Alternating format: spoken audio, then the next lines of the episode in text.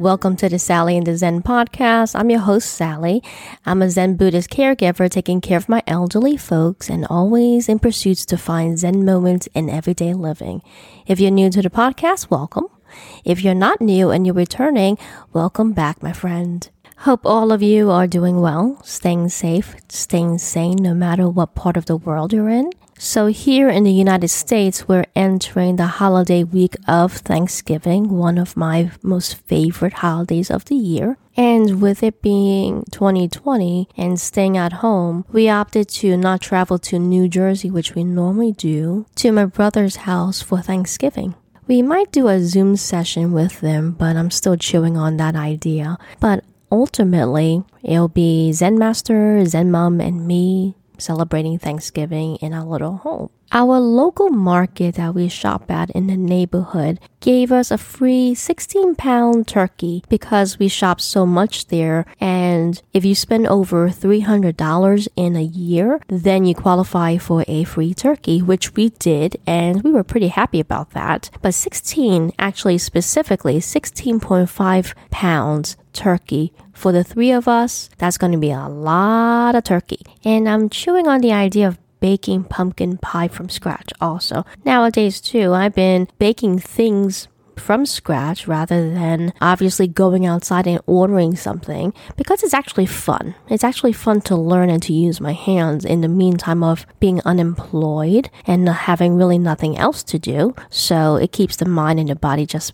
busy for a little bit. And it feels good to be a little bit busy some of the times. So now you're all caught up on what's going on in the Sally in the Zen household. Thank you for letting me ramble for a few minutes to catch you up on what's happening in my little corner of the world. And let's go on to today's episode, which is planning for Mongolia, which is one of our top items, places to be, people to see, bucket list dream. Now, I mentioned Mongolia in a couple of episodes, and I threw that out there because of manifestation. I find that when you put things out there, it tends to come back eventually in a, in some form, in some fashion. And besides that, it's also putting energy into it, which means for me, tangibly planning out, plotting out how we're going to get there. I'm of the mindset that if I use myself as a case study, other people can learn from me or just be mildly entertained with my shenanigans. And if you're interested to see how we're planning out for our trip to Mongolia, let's get started. So first off, when I plan something, bucket list item or what. I usually memorialize it by writing it down because I'm a very visual person. I need to see my targets. I need to see my roadmap, my process map, the steps I need to take to achieve my goal. But first off, what I find is if you state it and you write it and you see it, it goes deeper into your heart. It goes into the back of your brain and subconsciously you know you're aiming for it. It's like when you think about something and you want something and you put energy behind that want. Most times I find that your actions, your words, your thoughts, your plans geared towards achieving them, whether you're thinking about it consciously or subconsciously. But I find that for me, that's what happens. So here's my putting it out there into the universe very specifically my target. And keep in mind too, when you throw it out there into the universe, it should be definitive. It should sound like it's happening. So here's my attempt to throw it out there to the universe. Okay, I am taking Zen Mom and Zen Master to Mongolia in the next three to five years, taking first class or business class flight to and from there without leaning too much on my credit card. So with that target now out there, my business plan is central to raising and saving money for this trip because it feels so good to pay something without having to lean on credit or debt. And obviously Mongolia, three to five year time frame to get this done. Mongolia is not exactly cheap, especially if we're talking about business class or first class tickets. Sally, why are you going first class or business class instead of coach? Coach is cheaper. Well, thank you for that question, audience member. Let me tell you by answering that question with a question. How long is the flight to Mongolia? According to kayak.com, an average nonstop flight from the US to Mongolia takes 37 hours and 25 minutes, covering a distance of 6,307 miles. The most popular route is Seattle to Ulaanbaatar with an average flight time of 35 hours and 37 minutes. And when I did an estimate on Google of how much it would cost for a round trip ticket on business class per person. Safe to say it's $10,000 per person. So between the three of us, it would be $30,000 just for the flight alone. So I have my work cut out for me. Is that going to deter me? No, it's a bucket list for a reason. And for a 35 hour flight in coach, not even. It's a bucket list wish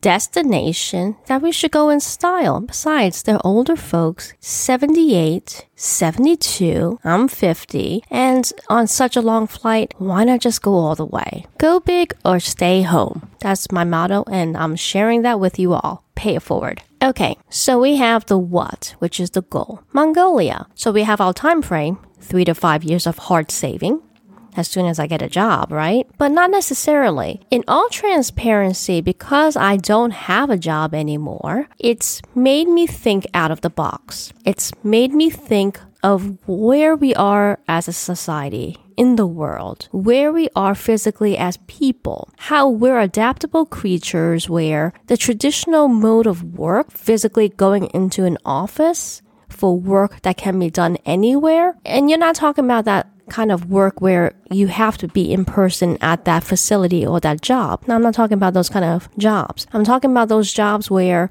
you can physically do anywhere as long as you have a laptop. And, and you read this in the news. A lot of businesses are reevaluating remote work. Coronavirus, I believe, just shattered the normal way of thinking and hence the normal way of working nowadays. And I don't think it's going to go back to what it was before. Not completely. Not with the coronavirus still being rampant all over the place. And we don't even know how long it's going to be there. We don't know about the antidote and don't even get me started on that route. But this is where we are. I believe we really are a borderless world, a borderless society now. And we can work anywhere with just a laptop. So the next step in my business plan is what am I doing to raise that money aside from the normal traditional job whenever I get one? Well, excellent question. And I'm going to tell you right now. So, the past few months, while I was noodling on the idea of can I make Mongolia happen? And I really want to. And the reason really behind of my motivation of wanting to do this bucket list to Mongolia of all places on the earth is because mom and dad are still physically able to walk. And admittedly, since coronavirus hit